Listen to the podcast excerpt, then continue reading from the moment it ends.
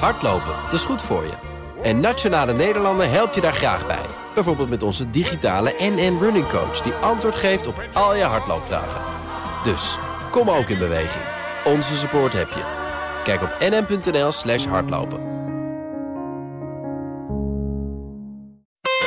Welkom bij De Crux, de podcast waarin we met twee mensen die lijnrecht tegenover elkaar staan onderzoeken waarom ze het niet eens kunnen worden. Geen roeptoeters, maar mensen die langer dan anderhalf tweet en een krantenkop ergens over nagedacht hebben. Wat dan echt de discussie wordt, en die is denk ik voor zowel Marjolein als voor mij een heel moeilijke, dan laat je ook meer, moet je ook meer risico's accepteren met elkaar. Ik zit uh, met uh, mijn voeten in de zorg en ik zie, ja. ik zie dat gelukkig minder. En dan moet jij gewoon tegen patiënten zeggen, sorry, het geld is op. Het is nu november, kom in januari maar weer. Ik ben Esther van Rijswijk, ik ben economisch journalist en ik zit hier met Esther Kwaks, ook econoom, maar eentje die ratio alleen niet genoeg vindt en daarom nu ook psychologie studeert. Pax, waarom deze podcast? Wij willen voorbij het meningsverschil komen. Wij zien de feiten liggen op tafel, die kloppen, daar is goed over nagedacht. Wij gaan in deze podcast op zoek naar waar liggen de overtuigingen, welke overtuigingen, wat ligt eronder, welk mensbeeld, welke waarden. Precies, en dat noemen we dan de crux. En vandaag staat de zorg op het menu. Verspillen we niet bakken met geld aan zorgverzekeraars? Geld dat we misschien wel beter kunnen gebruiken voor patiënten. Voor ons staat een laptop. Daarop staat een gesprek dat we hebben opgenomen in de studio van BNR. We gaan het zo samen terugluisteren hier bij jou in de keuken. En dan zetten we af en toe stil om te kijken of we het allemaal goed begrepen hebben en of we het allemaal volgen. En we zijn dus op zoek naar die crux. Waar gaan we naar luisteren? Wij gaan luisteren naar een gesprek dat we hadden met Marjolein Smit en Wouter Bos. Marjolein is hoogleraar oncologische chirurgie in het Universitair Medisch Centrum in Maastricht en daar werkt ze als arts. Eind vorig jaar schreef ze een opiniestuk in NRC. En dat heeft dezelfde titel als onze stelling van vandaag: Haal de verzekeraar uit het zorgstelsel. Het was voor ons de aanleiding om eruit te nodigen. Uh, en in het stuk noemt ze alle pogingen tot verbeteren van het stelsel het herschikken van de stoelen op de Titanic. En er is radicale verandering nodig, zegt ze. Weg met de zorgverzekeraar. Wie daar heel anders over denkt is Wouter Bos, uh, baas van een zorgverzekeraar. Uh, de meeste mensen zullen Bos nog kennen als uh, politicus, PvdA-leider en minister van Financiën. In 2010 beëindigde hij zijn politieke carrière en werd hij partner bij consultantsbureau KPMG en later bestuursvoorzitter van het VU Medisch Centrum. Hij was even weg uit de zorg, maar sinds een jaar weer terug. En wel als voorzitter van het bestuur van zorgverzekeraar Mensis. Twee mensen dus met veel verstand van het onderwerp, maar een heel verschillende mening. Wij gaan op zoek naar wat daar de oorzaak van is en wat de crux is. Elk gesprek begint met een stelling waarbij de gasten dan op reageren. De stelling van vandaag luidt: haal de verzekeraar uit het zorgstelsel. We gaan naar de studio en daar begint Marjolein. Ja, de gezondheidszorg uh, zoals het is, die dreigt gewoon onbetaalbaar te worden. Daarnaast geldt een uh, enorm dreigend en al op veel plekken al bestaand tekort aan de handen aan het bed. De problemen in de organisatie en financiering van de gezondheidszorg zijn momenteel zo groot dat die niet meer binnen het bestaande systeem opgelost kunnen worden. En met de oplossingen die de zorgakkoorden bieden, zoals meer inzet op preventie en betere samenwerking, gaan we het gewoon niet redden. Radicaal out-of-the-box denken is nodig, zoals haal de verzekeraars uit het systeem en gebruik gelden die daardoor vrijkomen voor meer of vooral beter betaalde handen aan het bed. De inzet van het huidige stelsel was marktwerking, resulterende in een betere prijs en betere kwaliteit. En in de kanttekening stond zelfs iets over minder administratielast. Maar ondanks verwoede pogingen wordt er niet ingekocht op kwaliteit. De kosten reizen de pan uit en er is veel aandacht voor controle leidend tot eindeloze overheid, administratielast en frustratie. Een radicale verandering die we voorstellen, die ik voorstel, is de zorgverzekeraars uit het systeem te halen.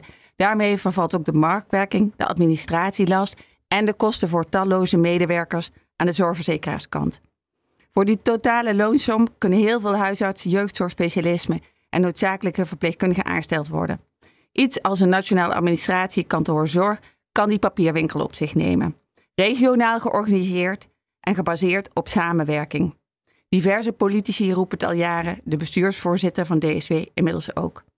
Marktwerking, dat werkt in ieder geval niet. En jammer dat we dat proefondervindelijk moesten leren, want eigenlijk kennen we dat al uit de Amerikaanse setting. En de bepleite systeeminnovatie leidt de mensen tot een dramatische kostenbesparing. Vermindering van bureaucratie, meer lol voor de professional en een stelsel dat stabieler en toekomstig bestendiger is. Want samenwerking is beter dan marktwerking. Kijk, en we horen het papiertje. Dat was een mooi voorbereid statement. Ja, um, ja. Wouter Bos. Ja, er is heel veel mis met ons zorgstelsel en een heleboel dingen kunnen vast beter. Maar er zijn ook een paar heel mooie dingen aan ons zorgstelsel. En een van de mooiste dingen aan ons zorgstelsel is dat het heel solidair is. Uh, gezonde mensen betalen eigenlijk voor zieke mensen. Jonge mensen betalen voor oudere mensen. Rijkere mensen betalen voor armere mensen. Uh, en dat is een heel groot goed. En we weten dat we dat eigenlijk alleen maar met elkaar kunnen volhouden. als mensen bereid zijn om die premie voor de gezondheidszorgverzekering ook te blijven betalen. En als je dan terugkijkt naar afgelopen najaar, toen de premies voor mensen met vaak meer dan 10 of 20 euro omhoog gingen. Als je dan ziet wat, wat tot wat voor een, een consternatie en, en onrust dat leidt, dan word je eigenlijk daar weer aan herinnerd. Hoe belangrijk het is dat we met elkaar die premie binnen de perken houden en dat iedereen dat betaalbaar vindt. En daar zit ook eigenlijk de zorg en ook een heleboel van de toegevoegde waarde van de zorgverzekeraar. Wij hebben in dit stelsel de taak om op te komen voor de premiebetaler. De premiebetaler die niet eindeloos steeds hogere premies kan blijven betalen.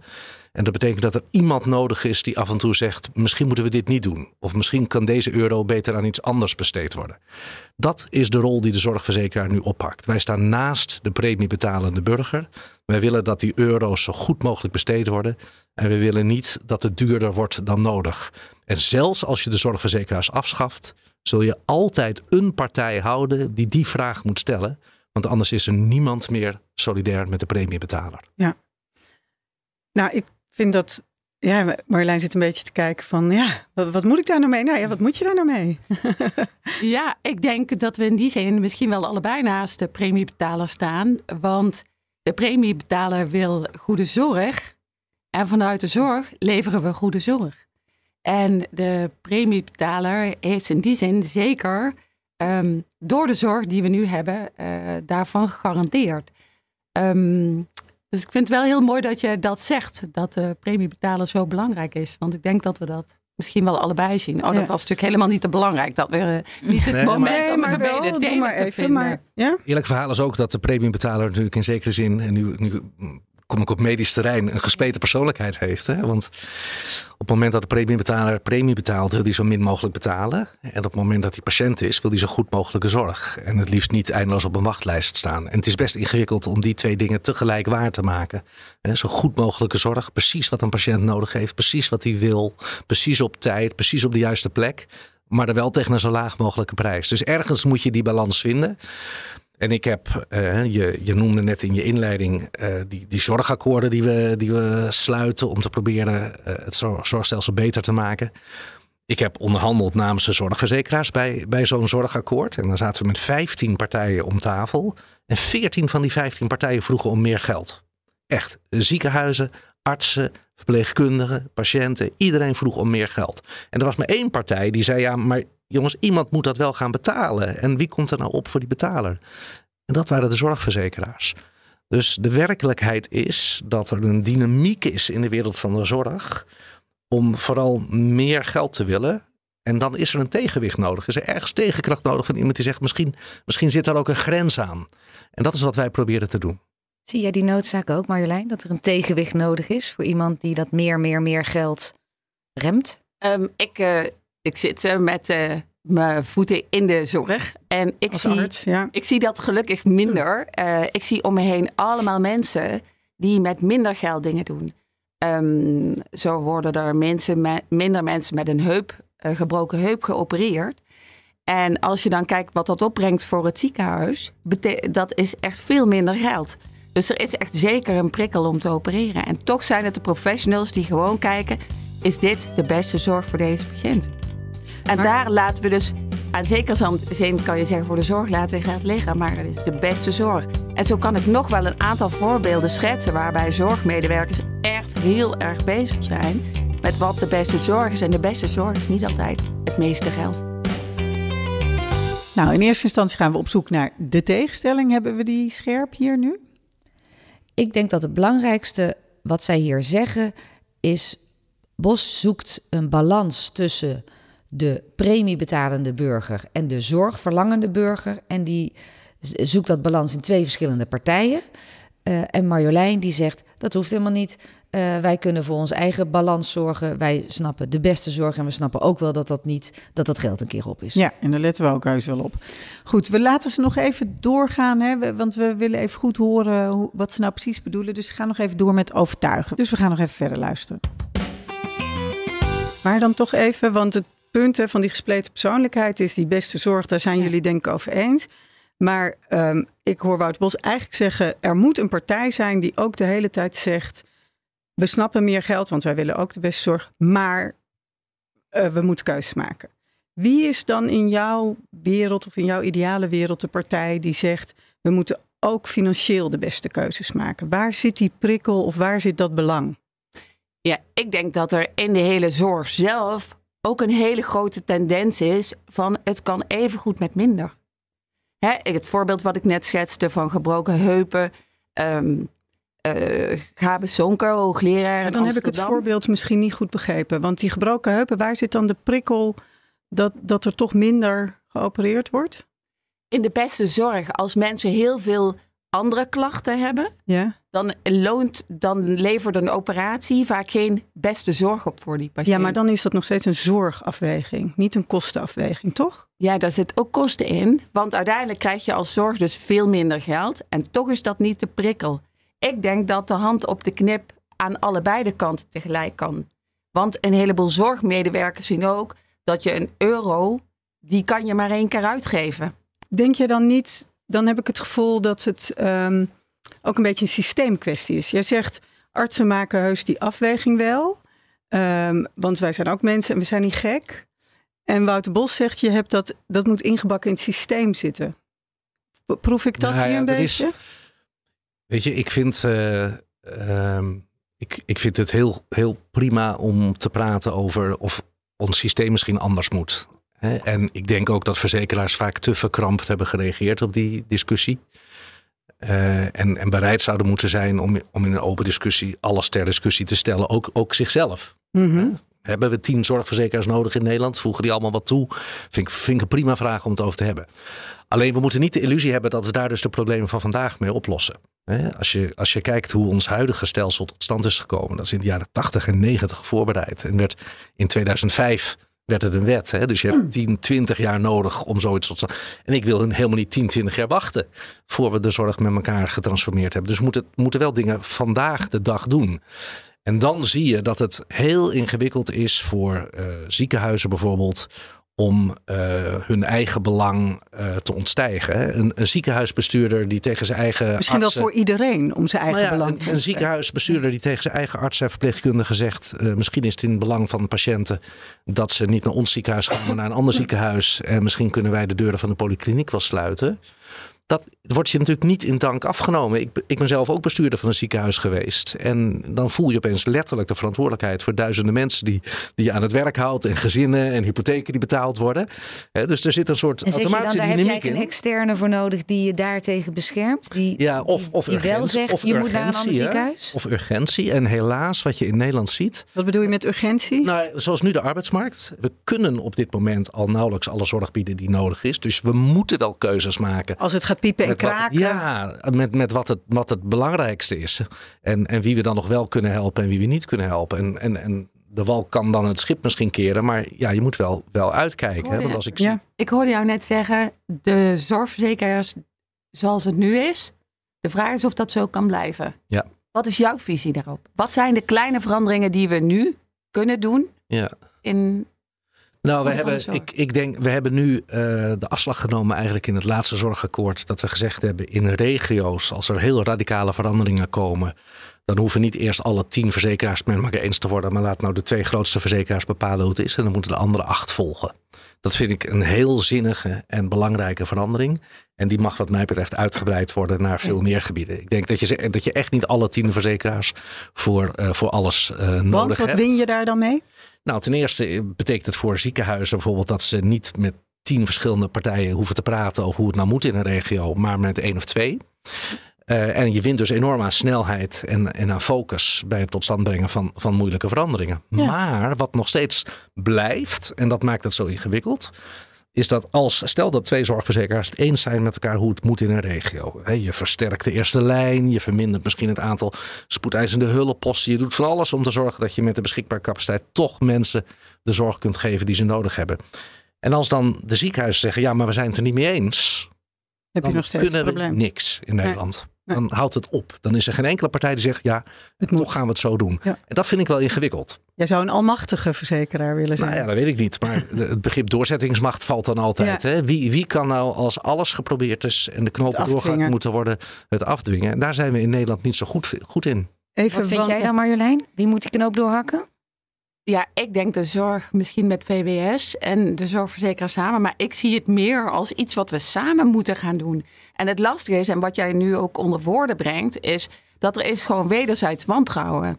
En, eh, en als je het zo vertelt, dan maakt het dat niet beter van de zorgverzekeraars willen besluiten over de zorg in de regio. Want heel veel Nee, dat zei ik niet. regio's- Hè? Ik, zei, ik zei, wij kunnen wel een plan maken. Maar als we daar de ziekenhuizen niet in meekrijgen, Ja, dan stokt het. Ik, ik zeg niet dat wij degene moeten zijn die de knoop Nee. doorhakken. Ik constateer vooral, er is nu niemand nee. die dit kan. knopen doorhakt. Ja. Maar even, want jouw belangrijkste, een van jouw belangrijkste punten is, en dat zeg je ook in het artikel, de zorgverzekeraars zijn de overhead. En daar, ja, Wouter Bos begint te lachen. Ja, weet je, eh, er zijn is een aantal keren is er, is er studie gemaakt van de kosten die verzekeraars maken en dat vergelijken met de kosten die de ziekenfondsen vroeger maakten. En dus de, de, de zorgverzekeraars maken minder overheadkosten dan eh, de ziekenfondsen vroeger. Van de premie die mensen aan Mensis betalen gaat ruim 98% gewoon naar de zorg. En minder dan 2% gaat in het feit dat ik ook gewoon 1400 mensen een baan geef. En dat daar een goede administratie voor nodig is. En ongelooflijk ingewikkelde IC-systemen en dat soort zaken.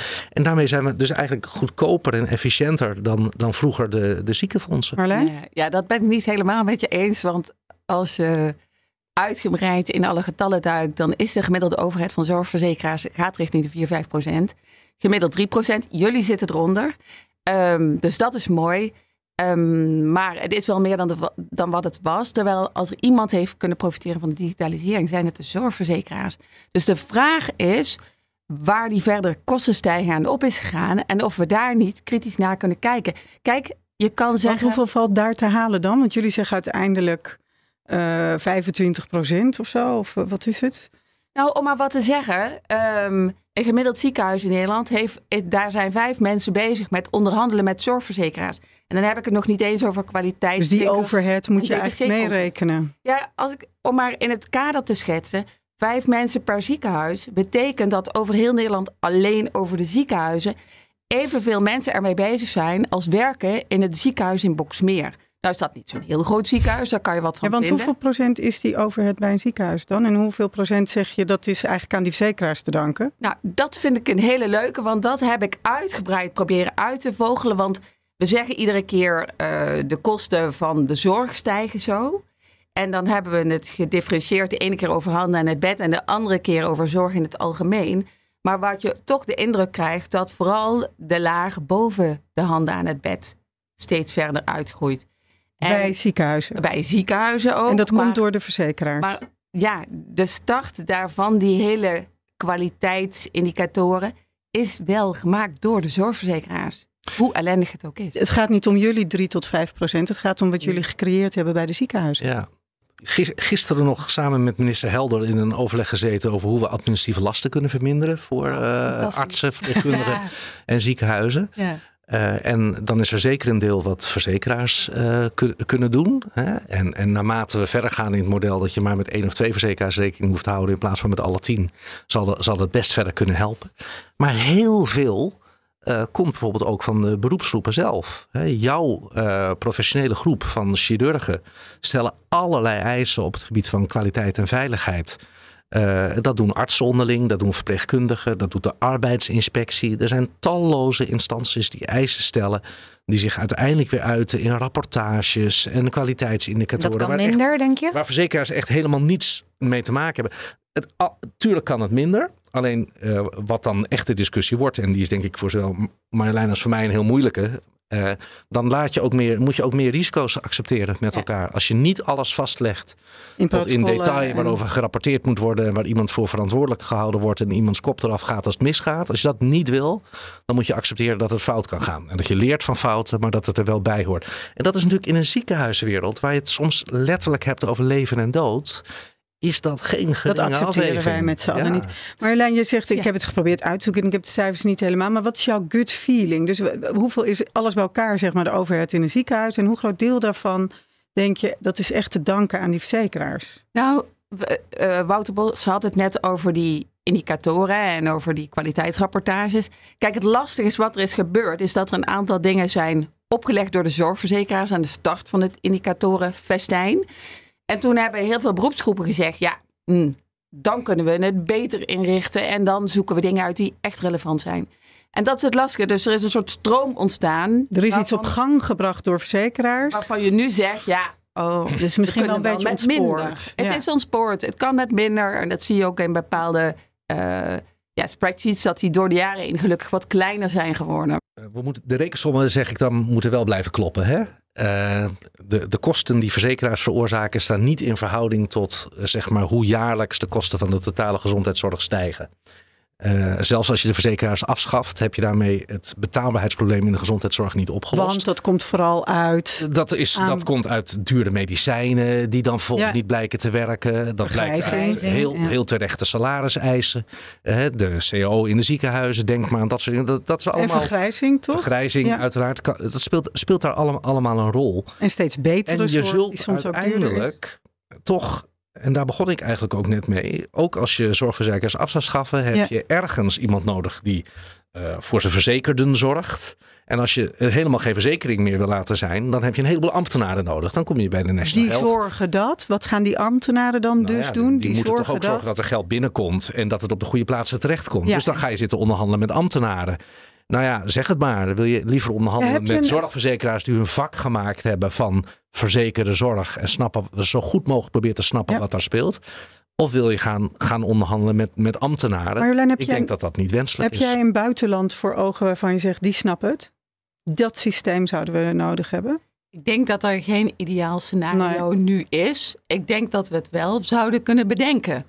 En uh, ja, ik ben het met je eens dat het Engelse systeem is niet ideaal. Het is overigens ook het goedkoopste systeem ongeveer van Europa. Ja, maar het is het goedkoopste Engeland, omdat het dus een, een, een begroting is, een budget. Hè? Dus als het geld op is, is het op. Is op. En dan moet jij gewoon tegen patiënten zeggen: sorry, het geld is op. Het is nu november. Kom in januari maar weer, dan heb ik nieuw budget. Ja, maar dat willen we ook niet. Hè? Ja, maar het verschil is wel dat de portemonnee in Engeland al half leeg begint, vergeleken met Nederland. Dus daar zit wel een verschil ja. in de portemonnee. Oké, okay, maar we gaan. Wij, wij, voor ons is dat de uitdaging om de draai te maken. Ja, de draaimaker. We moeten zo meteen eronder gaan duiken. We willen weten waarom Bos zo blijft hameren op die checks en balances en Smit op dat samenwerken. Dat gaan we zo doen. Maar even terugkijken nu. Uh, Esther, wat, wat valt jou op?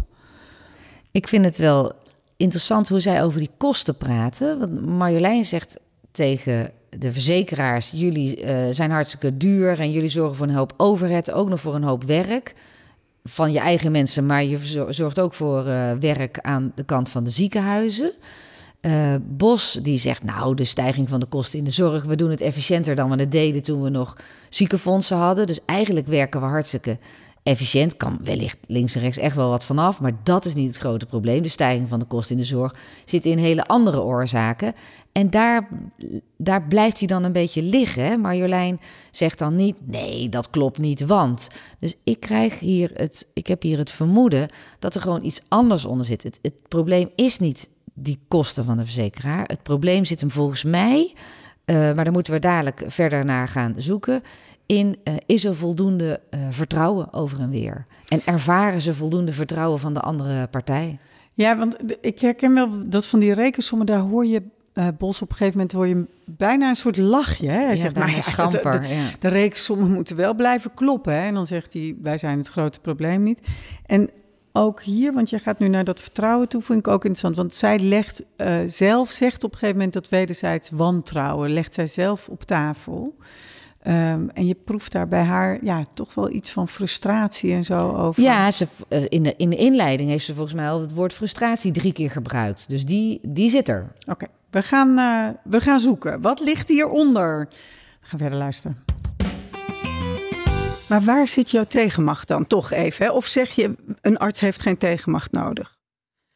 Wie gaat zorgen dat jij nooit de makkelijkste weg neemt? Ik denk dat dat zo mooi is aan zorgprofessionals. Dat iedereen probeert het allerbeste voor de patiënt te doen. En waar we misschien eerder dachten dat meer beter was, denk ik dat er nu heel veel mensen van overtuigd zijn dat je met minder nog betere zorg... Weet je, maar, weet je waar ik zo van schrok? Dat, uh, want ik, ik, ik, ik, ik denk ook, hè, dat we kunnen dit niet oplossen zonder de, de, de professional in zijn kracht te zetten of in haar kracht te zetten. Ik, ik werd laatst uitgenodigd door, een, uh, door masterstudenten aan het AMC. Uh, die deden aan honorsklas of zo om college te geven over de financiering van de zorg en de betaalbaarheid van de zorg. En dat waren dus buitengewoon intelligente jonge mensen. Die al volgens mij al vijf jaar studie erop hadden zitten. En hadden in die vijf jaar nog nooit iets geleerd over betaalbaarheid en financiering van de zorg. Die wisten alles over het kleinste stukje hersenen of maag of je grote teen. Daar wisten ze alles van. Ze wisten niets over betaalbaarheid en financiering. Dus we hebben daar met elkaar ook in termen van hoe we professionals opleiden en ontwikkelen, denk ik, echt nog, echt nog wat te gaan om ze ook in staat te stellen zelf, hè, vanuit de situatie. Ja, en moet je dat willen dan? Moet je willen dat een arts ook nadenkt over of de premie niet te hoog wordt? Ja, dat moeten we wel willen. Je moet ja, aan anders alle kanten... alleen Wouter erover nadenken en Marjolein okay. niet meer. Okay, ja, ik denk er ook over na. Is er evenwicht? Maar ik dus, reageer even op de masterstudenten ja, van Wouter. Jij hebt helemaal gelijk. En hetzelfde geldt voor preventie. Daar wordt ook, ook? buitengewoon weinig over gepraat. Terwijl als we vooruitkijken, dan is het zorginfarct waar we op afstevenen. Dat is preventie gebaseerd. Als we hard in preventie zouden gaan, zouden we dat voor een heel groot deel kunnen voorkomen. En ligt daar dan een taak bij de eh, verzekeraar en doen ze die niet en dus kunnen ze wel weg? Nou, ik denk dat ze daar wel harder stelling zouden kunnen nemen. En misschien zelfs VWS een duwtje zouden kunnen geven. Nou, weet je, alle verzekeraars hebben eigenlijk de afgelopen jaren wel, wel steeds meer gedaan op preventie. En, en Menses was misschien ook wel een van de eerste die dat deed. Maar als je kijkt naar wat nou de grote klappen zouden moeten zijn op het gebied van preventie. Dan gaat het toch over suiker, over vet, over alcohol, over drugs. Bewegen. Dat doet de verzekeraar niet hoor. Daar zou de overheid iets moeten doen. Maar dan wordt er meteen weer geroepen betutteling. En dan gebeurt er niks. Ja. Een, want, ja? Ja, ja, ja, ik moet Want ik moet iets zowel de zorg heeft er last van, als jullie hebben er last van. Want een heel groot deel van jullie zorg okay, maar dan hebben jullie een gezamenlijke vijand. Ja. ja, nee, ik wil helemaal geen vijand. Ja, daar, daar zit Ik bedoel, de overheid moet Maar we kunnen misschien wel samen daarin pakken en die overheid verder vooruit duwen. Want het gaat te langzaam. Is een ander programma waar jullie, wat jullie samen gaan doen. Even, ik proef, heel, ik merk bij mezelf twee dingen. Um, een arts die zegt echt, ik kan ook wel op de centen letten. Ik ben econoom. Dat vertrouw ik toch niet helemaal. Ik, je, moet mij ook niet op centen laten letten op het moment dat ik aan, met iets bezig ben wat ik echt heel belangrijk en fijn en, en ook echt heel goed is voor mijn whatever klant of zo. Um, Wouter Bos is ook econoom en politicoloog, dus die denkt in machtssystemen, tegenmacht en prijsprikkels, dat soort dingen. Ja, we gaan hier natuurlijk elkaar niet beschuldigen. Maar dan ga ik dat even. Marjolein, realiseer jij je wel hoe belangrijk prijsprikkels zijn? Vraag ik me nu af. Zeker. en dat is waarom ik daar straks bijvoorbeeld Gabe Sonke noemde. Want heel veel dure medicijnen komen op de markt. En hij is hoogleraar op het gebied van medische oncologie. En heel veel medicijnen worden bijvoorbeeld voor 12 maanden voorgeschreven. En hij zegt, weet je wat, zodra ze op de markt zijn, begin ik een studie waarbij ik kijk of zes maanden ook genoeg is. Een heleboel artsen zijn zich heel erg bewust dat het maar zo een econoom zegt, ik ga even checken uh, hoeveel extra levensjaren dat oplevert. En dan hang ik een waarde aan. En dan weet ik heel snel of je die medicijnen wel of niet moet geven. Dat is een andere manier van kijken. Dus daar ligt... En wat er gebeurt, hè, om het even, even plat te slaan. Als een econoom dat zegt, want die poging wordt eens in zoveel jaar gedaan. Hè, Mag maar 70.000 euro per levensjaar kosten of zo. En dan, wat er dan gebeurt, is dat er uh, s'avonds zit er dan een arts met een zielige patiënt, bij op één. Om te zeggen, kijk eens, dit medicijn wordt niet meer vergoed. Hè? Dus dan loopt het meteen uiteen. En dan verliest de econoom het altijd van de arts hoor. En welke overtuiging, want nu heb ik een beetje mijn uh, kaart op tafel gelegd. Maar welke overtuiging zit er bij Wouter Bos, waardoor hij toch dit een beetje vast wil houden? En welke overtuiging zit er bij jou, waardoor je denkt, nee, dat moeten we echt een beetje meer los gaan laten? Dat, dat geloof dat die prijsprikkels disciplinerend zijn en dat je dat bij twee verschillende partijen moet leggen? Nou, ik denk dat het veel mooier is als die prijsprikkel misschien ook meer in de opleiding gaat zitten. En dat we ons realiseren dat je iedere euro maar één keer uit kan geven. En dat je dus heel goed moet kijken waar je hem uitgeeft. Ja, dus maar die oplossing zit bij de arts of bij de artsopleiding. Die zit, de, dat is niet, de oplossing is niet dan haal de verzekeraar weg, toch? De, Voor dit probleem. Ik denk dat het hele zorginfarct wordt gecreëerd op heel veel plekken. En dat het kwaliteitsdeel bijvoorbeeld van de zorgverzekeraar daar ook een onderdeel van is. Als ook van de frustratie van de administratie als gevolg daarvan en het afvinken. Ehm, dus ik denk dat we naar het geheel moeten kijken om een zorginfarct te voorkomen. En dat dat niet alleen is, dat dat is, haal de zorgverzekeraar eruit. Je kan ook denken, we maken van de zorgverzekeraars regionale kantoren. En we regelen het efficiënter daardoor. En wat gaan die kantoren doen? Iemand moet de premies in een CQ weer verdelen. Maar niet zorgen dat die premies laag blijven. Dat hoeft dat kantoor niet te doen. Ergens, ergens moeten we gaan waken voor wat voor budget we aan de zorg uitgeven. Want het kan wie gaat dat doen? Wie gaat dat doen? Dat moeten we samen doen. Dat moet VWS met diegene die op het geld let. En de zorgprofessional moet daar absoluut ook mee in de En hier denk ik dat iets cruciaals uh, zit. Want je zegt dat moeten we samen doen. Dus je moet echt wel, daar heb je verschillende partijen nodig. Kan ook niet die zorgprofessional in zijn eentje. Uh, je moet het ook niet helemaal bij de zorgverzekeraar uh, leggen. Dus vind jij dat macht en tegenmacht, is die in balans? Of vind je eigenlijk te veel macht bij de verzekeraar liggen en te weinig bij de zorgprofessional? Ik denk dat op dit moment door zo die hand op de knip te hebben en enorme reservebudgetten op de plank te hebben, dat de macht te veel bij de zorgverzekeraar ligt. Ik ben een enorm voorstander van samenwerken. En dus ik heb daar net een meer andere visie op. Ja, dus jouw overtuiging, jouw onderliggende overtuiging is: als we samenwerken, komen we daaruit. Wij gaan dus straks, we hebben het al gezegd, hè, aan de keukentafel zeggen: ja, die gaan het nooit eens worden, want Marjolein gelooft echt en is overtuigd van dit. En Wouter gelooft echt en is overtuigd van. Wat, wat, wat denk jij dat wij gaan concluderen, Marjolein? Of wat zou je zelf concluderen? ja. heb je het gevoel dat je helemaal doorgrondt hoe het denken van Wouter in elkaar zit en waar dan het verschil zit?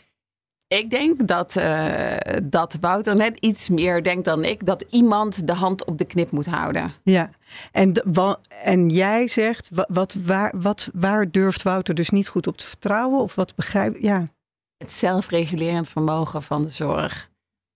Daar zou je, jij zegt, laat ons dat maar eens laten zien. En jij zegt, dat denken, wat we misschien eh, al heel lang hebben, dat markt en prikkels nodig zijn Stop daarmee. Het is niet zo. En geloof ons, we kunnen het zelf. Want wat ziet hij niet waarom jullie het echt zelf kunnen? Nou ja, ik denk de marktwerking heeft geleid tot deze hele hoge prijskosten. En dus wat kunnen jullie zelf als we dat er allemaal uithalen? We kunnen zelf heel goed, heel kritisch kijken naar waar we het geld wel en niet willen uitgeven. En daar heb je geen marktwerking voor nodig. Ik denk dat Zeker hij, geen marktwerking. Hij denkt ook dat jullie wel kritisch kunnen kijken. Maar gaan we even naar Wouter. Wat ja, ik denk dat je het wel goed beschrijft waar de kern van, van het verschil is. Ik, ik denk dat altijd tegenmacht nodig is als er ergens anders macht is. Dat je anders die balans niet vasthoudt. En uh, ik vind dat voorbeeld waar we het net over hadden. En dan zijn dat geen slechte artsen of geldverspillers of geldwolven. Dat gaat artsen staan ook bloot aan. Artsen hebben ook patiënten die alleen maar vragen, vragen en vragen tegenover zich staan. Artsen hebben ook bestuurders die lief hebben dat je groeit. En sommige artsen hebben ook een grote auto. Sommige artsen hebben ook nog financiële belangen die een, een rol kunnen spelen. Dat, kan ik ze nauwelijks kwalijk nemen, maar het is wel feitelijk wat er speelt. En dan moet je het spel zo organiseren dat dat niet de vrije ruimte krijgt, maar dat er grenzen gesteld worden. En dan denk ik dat er helaas best een paar voorbeelden uit de praktijk zijn dat als je niks doet, dat er dan alleen maar geld naartoe gaat zonder dat de kwaliteit omhoog gaat. En dat is in niemands belang. Marlijn? Um, het bijzondere vind ik dus dat er nu uitkomt dat jij hebt het over macht en tegenmacht. En ik heb het bij uitstek over hoe komen we samen ergens heen. We gaan jullie even laten horen hoe zo'n geroddel tussen ons dan klinkt. Want dan kan je daar misschien nog op ingrijpen. Want als jij dit nu zo hoort, hè, dus stel zij zijn zo naar huis. Dan zit ik wel een beetje van um, te zuchten en steunen. Want voor mij is het nog te makkelijk om te zeggen: ja, econoom, systeemdenker, tegenmacht, organiseren. Het moet echt georganiseerd. Versus professional. Wij kunnen het echt wel. Uh, wij, wij, zijn niet gek. Wij, wij, wij kunnen die keuzes wel maken. Wij snappen dat je een euro maar één keer uit kan geven. En veel vertrouwen in dat, dat daar dan vanzelf wel een systeem uitkomt wat niet het geld over de balk smijt. Maar dat vind ik nog een beetje te makkelijk. Nee, ik denk het woord vertrouwen valt nu pas voor het eerst. Eigenlijk best verrassend. Volgens mij is dat een belangrijke... Wat bedoel je? Uh, nou, dat er, dat, er dan, dat er wellicht te weinig vertrouwen is bij de zorg. Dat de verzekeraar ook het beste voor heeft met de premiebetaler en de, en de, en de, en de zorgvrager. En te weinig vertrouwen bij de verzekeraar dat die artsen wel. Precies, dat die artsen dat wel, uh, kunnen wel kunnen regelen. Waar komt dat wantrouwen dan vandaan volgens jou? Ja, we zitten te roddelen met de, met de, met de personen erbij. Waar denk jij, is, is dat een diepe over? Ik vind, wij vinden het altijd te makkelijk om uit te komen. Ja, opgeleid als econoom, dan krijg je dat. Opgeleid als arts, dan krijg je dat. Ja, nou ja, hij zit, natuurlijk speelt dat een rol. Dat, dat denk dat kan niet anders. Uh, ik denk dat een belangrijk verschil bijvoorbeeld ook is uh, het, uh, de marktwerking. waar uh, Wouter als econoom waarschijnlijk van ziet, dat, zet, uh, dat, dat creëert efficiëntie, dat crea creëert innovatie, dat creëert een hoop goeds. Uh, en dat Marjolein veel kritischer is op marktwerking. Ik denk dat dat hem. Nou, dus Als wij zo ik, voor, ik, voor ik in het kamp van verdedigers van de marktwerking terecht ja. in, in, in, in, een, in, een heel ver verleden, toen ik nog Kamerlid was, heb ik tegen deze wet gestemd. Hè? Tegen de zorgverzekeringswet. Omdat ik vond dat er te veel markt en te okay. weinig publiek belang in zat. En dat vind ik nog steeds. Ja. Er zijn echt goede dingen aan het feit dat, dat mensen keuzes hebben. Uh, dat je elkaar scherp houdt. Dat vind ik allemaal hartstikke goed. Uh, maar tegelijkertijd, we zijn op dit moment eigenlijk schaarste aan het verdelen met elkaar. Geen overvloed, maar schaarste. En of dan marktwerking het beste verdeelmechanisme is, daar heb ik zelf ook echt hele grote vragen bij. Dus ja. Um, in die dus hoek kom ik liever niet terecht. Niet de marktwerkzoek, maar wat vond je van mijn ja, uh, econoom, ja, ik systemen, denk dat vertrouwen, organiseren van tegenmacht? Ik denk dat vertrouwen, eh, vertrouwen die, uh, in, in, in, in, uh, in de verschillende krachten die werken. Hè? Ja. En hoe ver je die ze hun beloop kunt laten gaan. Ik denk dat dat inderdaad Mar- een kernonderscheid is. Noem je Marjolein daarin, en dan is het nu niet Marjolein, maar noem je artsen die dit zouden zeggen naïef? Nou, we hebben net geconstateerd dat ze in ieder geval voor een deel het ook gewoon niet weten, omdat ze er niet in opgeleid zijn. Hè? Dat speelt ook een rol. Uh, ja, je kan ik, prijs... ik, ik, laat ik zo zeggen, toen ik het VUMC bestuurde, was ik wel verbaasd dat heel hoog opgeleide uh, hoogleraar-specialisten niet begrepen waarom als zij iets medisch noodzakelijk vonden en er geen geld voor was, ze dat geld niet kregen. En dat je dan helemaal moet uitleggen dat geld dus ook schaars is. En, en dat het niet zo is. En dat, ook aan de specialist aan de knop draait van als er meer nodig is, dan moet dat toch kunnen. Dat er dan een heleboel afwegingen bij komen. Daar schrok ik wel van. Ja. Nou ja, ik denk dat een heleboel medisch specialisten, en ik denk, ja, misschien heb jij het over NS1 of NS2. Uh, maar een heleboel specialisten zijn zich echt heel erg bewust van geld en weten wat. Ik denk ook dat het heel erg verbetert, zeker. Gelukkig. Oké, maar denk je dan wel dat, dat we hier wel uit gaan we daar komen? energie in steken, toch ook? Bij het model van Marjolein? Um, als we ze goed opleiden. Kan, kan kennis prijsprikkels ja, ja, vervangen? Ja, zeker. Ja, zeker. Uh, en er zijn een boel uh, tendensen. Uh, de, er zijn ook wetenschappers die stellig beweren dat bijvoorbeeld de feminisering van het beroep van specialist ook helpt. Hè? niet meer de oude macho-cultuur met mannetjes in een maatschap en het gaat om zo hard mogelijk werken en zoveel mogelijk verdienen. Ja. Maar een heel andere cultuur waar de kwaliteit van het werk als belangrijker wordt uh, beleefd. En niet per se helemaal drie keer in de rond te werken en zoveel mogelijk verdienen. Dat helpt ook. En dat kleeft iets meer aan vrouwen dan aan mannen. En kijk in de collegebanken uh, van de studie geneeskunde. Dat deel komt het wel goed. is ook uh, vrouwelijk. Dus dat zijn ook allemaal dingen die, die wel gaan helpen. En um, ik denk dat, um, weet je, iedereen die nu medisch specialist is, die is opgeleid in een tijd van overvloed. En iedereen die nu medisch specialist wordt, die is opgeleid in een tijd van schaarste. Dat gaat natuurlijk invloed hebben over hoe je over je eigen wereld nadenkt. Dat kan haast niet anders. Ik wil er nog eentje. Sorry Marjolein, jij wilde iets zeggen. Ja, ik wilde iets zeggen over marktwerking. Want op de een of andere manier leeft het begrip van innovatie aan marktwerking. Mhm. Net of innovatie daar zo aan vastzit. Eh, dat is misschien voor een klein deel zo. Maar voor een heel groot deel komt innovatie gewoon uit de zorg. Wat is het beste voor de patiënt? En daar komt een heleboel innovatie uit. Een heleboel professionals willen gewoon het beste voor hun patiënt. En de zorg van morgen moet beter dan vandaag. Mhm. En daar maken mensen stappen voor. Ik denk dat dat klopt. Hè? En dat vind ik zelf ook het mooie aan werken in de zorg. Ik bedoel, was voor mij ook een reden om terug te gaan naar de wereld mhm. van de zorg. Dat de intrinsieke motivatie van een heleboel mensen die je tegenkomt, die deugt gewoon. Dat is gewoon prachtig om daar onder Wat dat betreft is het wel echt een andere sector dan heel veel uh, ja, private, commerciële sector. Vind ik wel. En dat uh, vind ik, uh, nou ja, voor de zingeving en de relevantie is dat mooi. Waar ga jij zo meteen naartoe? Uh, richting huis. Ja? Ik heb een hele mooie uh, meeting over preventie met de Nederlandse Vereniging voor Heelkunde. Oké, en dan kom je daar een collega tegen en zeg je: Ik sprak net Wouter Bos. Naar aanleiding van het stuk wat ik eerder schreef in NRC. En wat zeg je dan tegen die persoon daar voordat je verder die meeting in gaat? He, we hebben echt zitten stoeien en zoeken. Wij gaan het nooit eens worden, want hij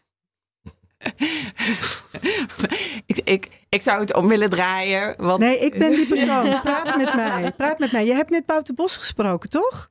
Wat, en werden jullie het eens? Uh, we werden het niet eens. En waar zat hem dat nou in? Ja, omdat hij heel, heel erg gelooft in macht en tegenmacht. En ik veel meer geloof in samen. En dan zegt deze collega: Ja, maar voor samen heb je toch ook tegenmacht nodig? Ja, ik denk het begrip tegenmacht kennen we in de zorg gewoon niet zo. Precies. En dan komen we toevallig ook zo meteen naartoe. En dan zeggen we, jij sprak met Marjolein. Ik ga naar huis en dan ga ik naar Menses.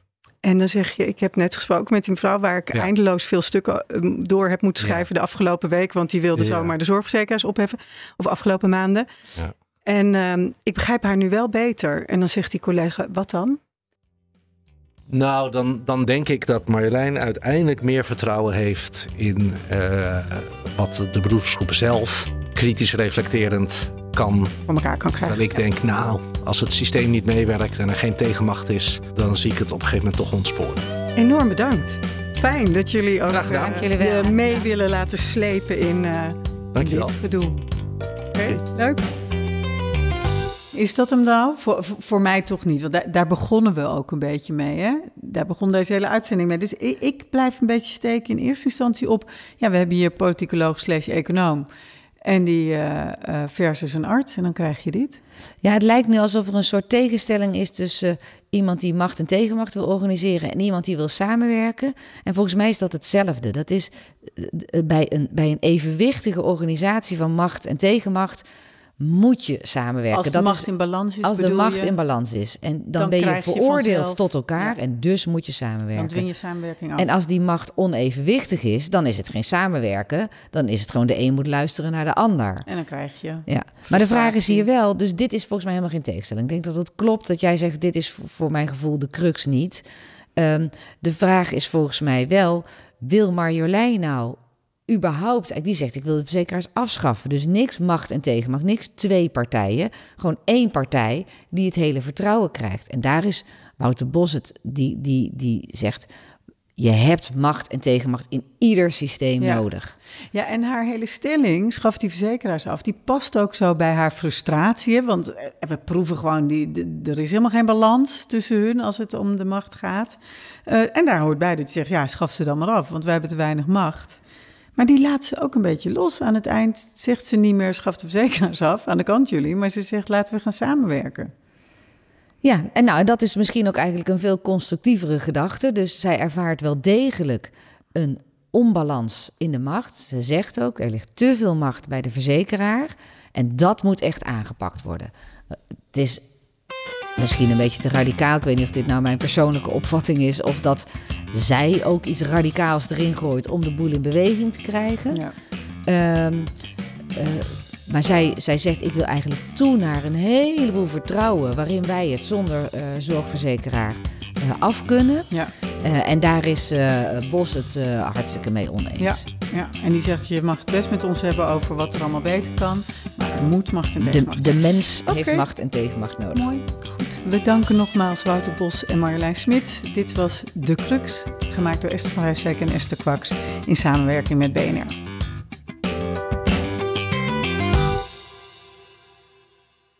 Business Booster. Hey ondernemer, KPN heeft nu Business Boosters. Deals die jouw bedrijf echt vooruit helpen. Zoals nu, zakelijk tv en internet, inclusief narrowcasting... de eerste 9 maanden voor maar 30 euro per maand. Beleef het EK samen met je klanten in de hoogste kwaliteit. Kijk op kpn.com businessbooster. Business Booster.